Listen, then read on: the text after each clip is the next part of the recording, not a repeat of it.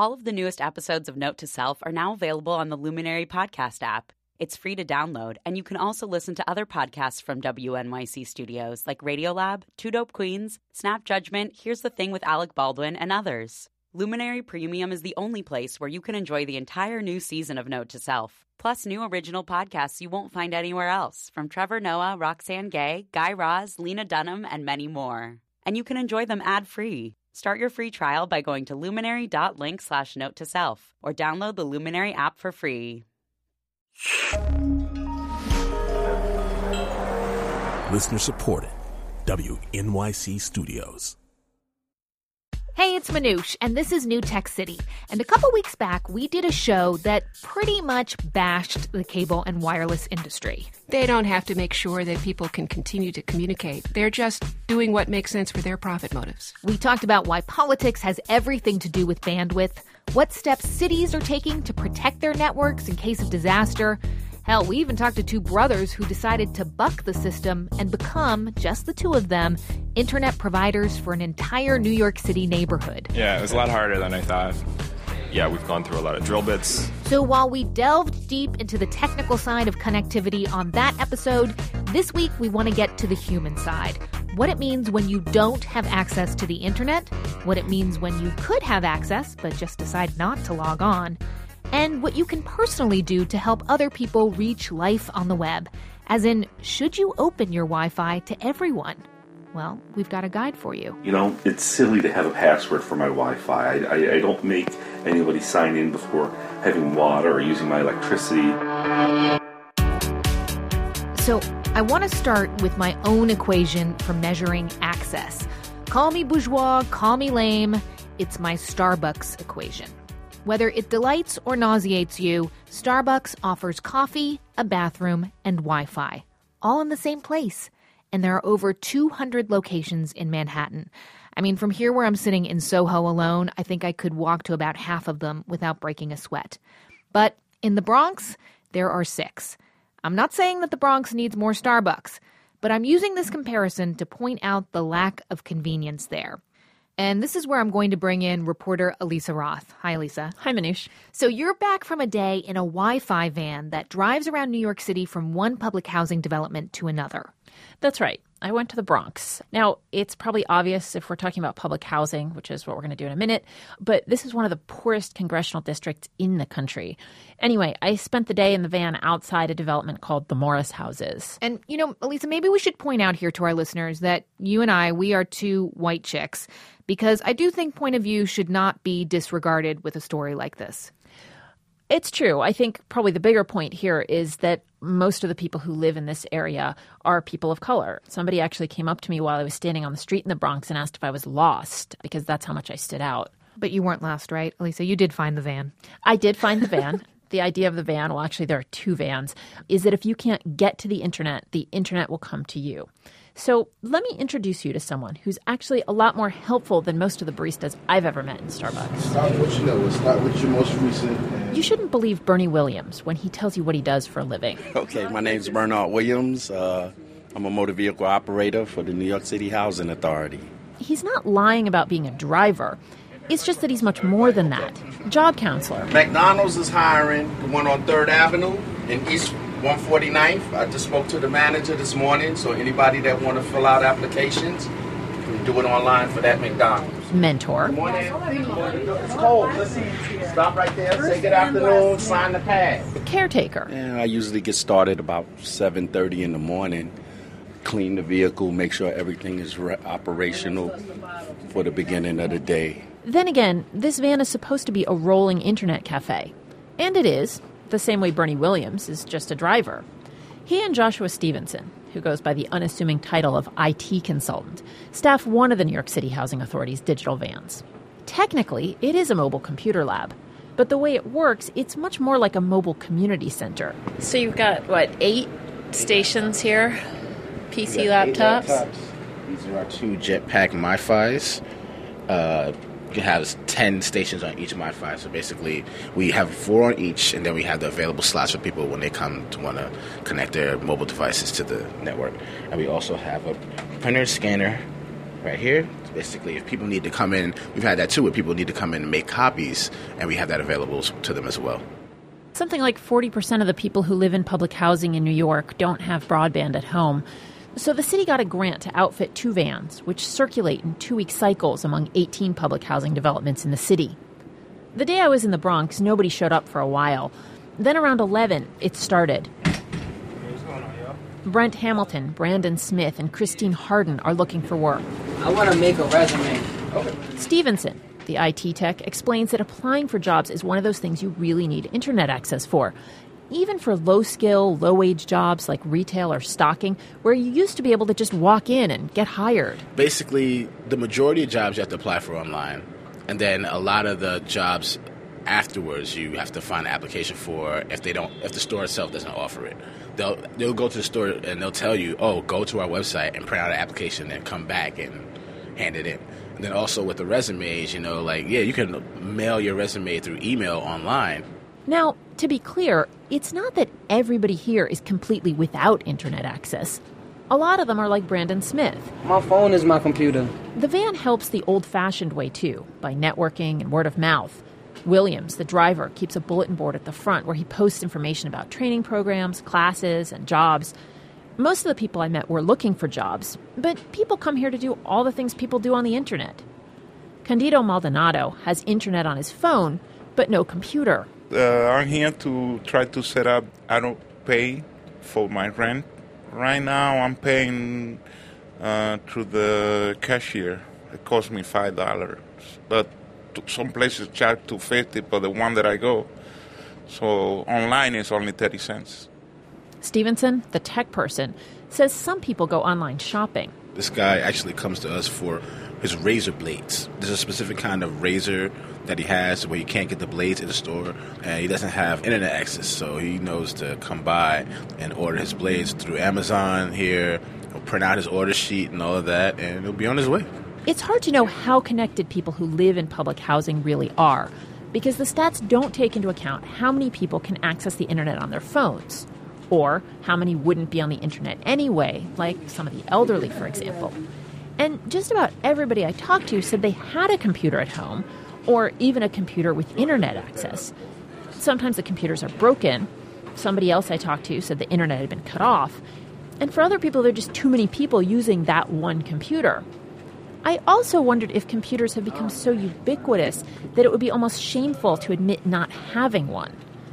But what is clear is that if you don't have access at home, this neighborhood and neighborhoods like it don't offer a lot of other options. This is the kind of place where the candy bars are kept behind plexiglass at the bodega. So it's not surprising it doesn't offer free Wi-Fi. Yeah, we was about to go to the library. I'll just go to the library. That's cool. The library is cool. But the library's hours are limited, and you can only use the computer there for a half hour at a time. Ayara Carter has another source for Wi-Fi. McDonald's. Yes, chicken nuggets and Wi-Fi. McDonald's isn't a long-term solution. It's also not clear to me that the mobile vans are. 6 hours once every 2 weeks isn't very often. Then again, the day I was there, only about 30 people came. Williams, the driver, says sometimes they may get as many as 40. Stevenson, the IT guy, says it's not exactly about the numbers. We get about 5 people who came one day, and they all were looking for jobs, and they all were printing out resumes. Then, you know, it might have been a good day anyway, you know. After 3 p.m., the demographic changes from job seekers to kids. Williams, the driver-turned-father-figure scoutmaster, is in his element here. Like when Genoa, a skinny 8th grader, tells him his football team is going to play a championship game in Syracuse, and he takes the opportunity to make a subtle plug for college. Oh, y'all going to the championship? Y'all going to play in the Carrier Dome? Huh? They have it online if you want to see it, if you want to actually see it. I never saw it. Okay, that's a good college to go to. Williams always takes a low-key approach to the kids. You know, if you can come and play a game, a little relaxation, I don't see nothing wrong with that. No. It's their happiness that I'm more concerned with. Whatever the kids are looking at, the van offers a safe, clean, quiet place for them in a world that often isn't any of those things. Natasha is 10. Sometimes I do my homework and play games. What are you looking at now? You got YouTube? Yeah, Gummy Bear, Gundam style. Oh my God, Elisa, she sounds freaking adorable. She was. Lisa, thanks so much for taking us with you to the Bronx. You're welcome.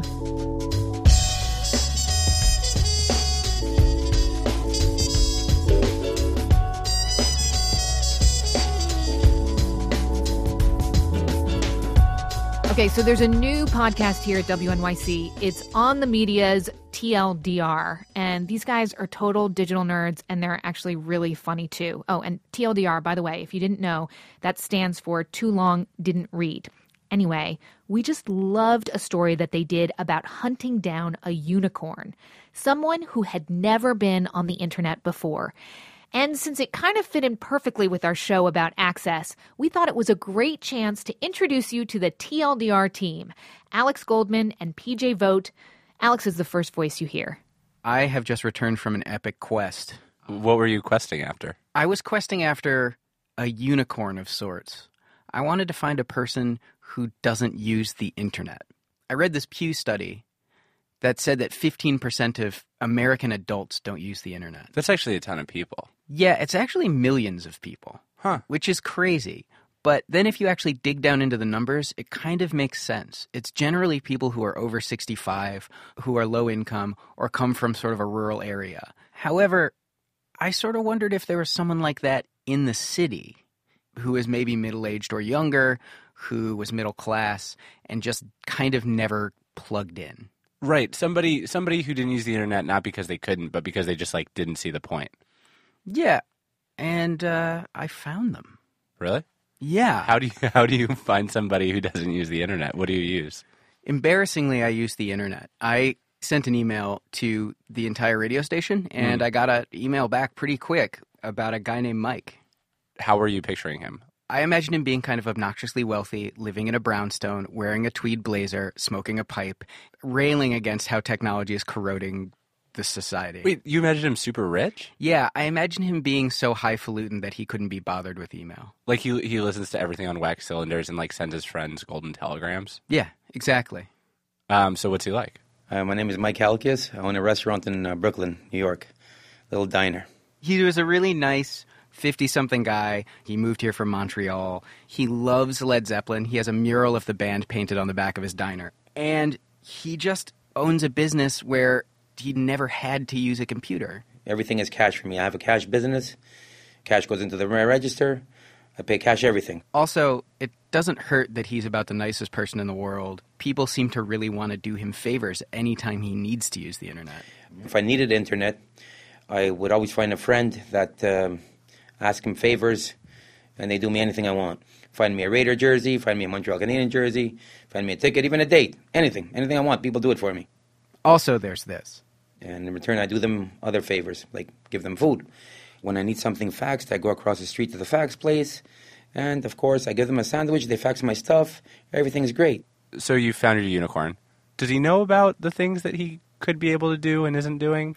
Actually, in spite of my assumptions that he would be proud not to use the internet and find it to be a distasteful accoutrement of modern society, he was really embarrassed that he doesn't use it. My 6-year-old nephew, he knows more about the computer than I.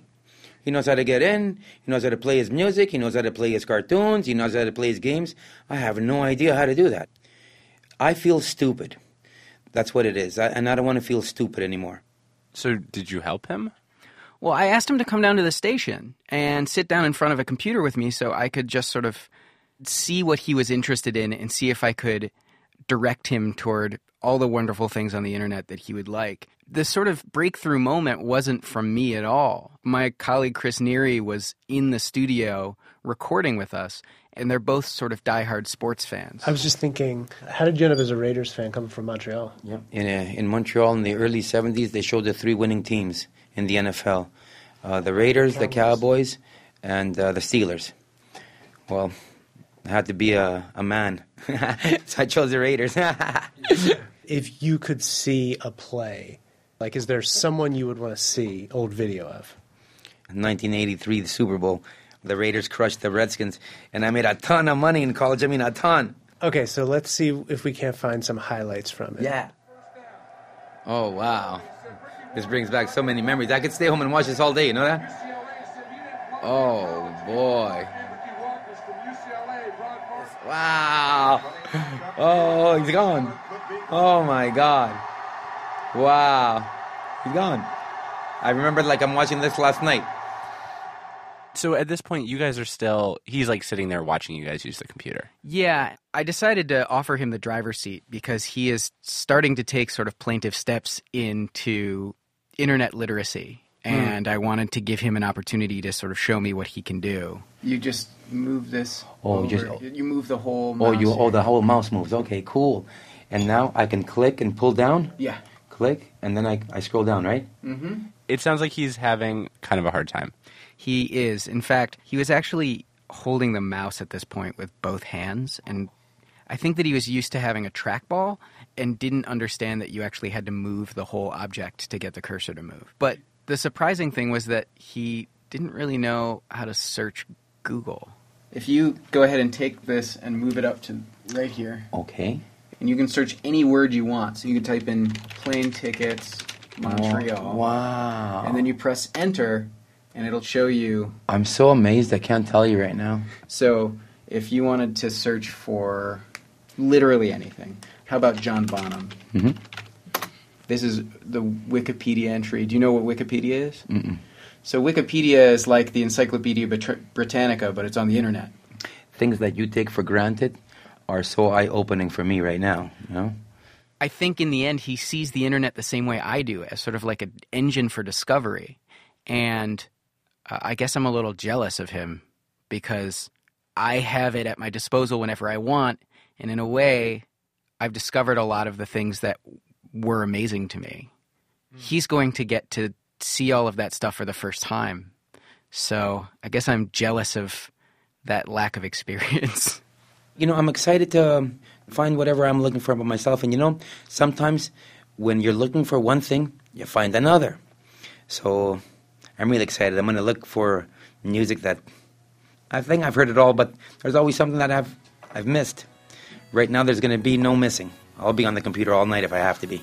And it's Manoush here again. I just want to share with you two comments that were left on TLDR's website after this story was posted. Will Tomlinson from Houston wrote that he really liked this story for its, quote, positive depiction of what the internet has to offer. But Breakmaster Cylinder wasn't as psyched. He, or she, wrote that this guy will never stop watching 80s Super Bowl highlights. The days will slip into weeks. I hope you can live with yourselves.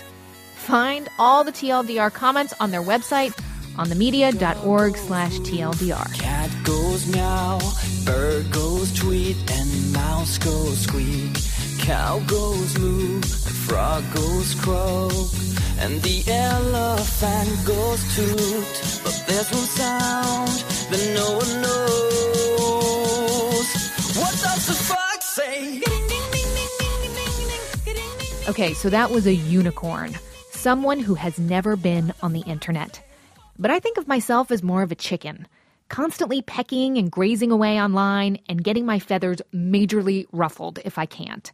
And face it, most of you are in my flock.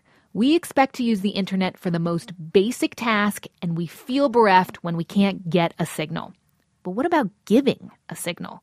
Well, there's a debate going on about whether people should continue to password protect their Wi-Fi at home or get rid of the password and just open up their Wi-Fi to the world in the name of neighborly love. To open or not to open your Wi-Fi? That is the question for Brian Hall.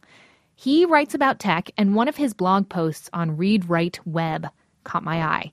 It's called Take My Wi-Fi, Please. Hey, Brian, how are you? I'm fine, thank you.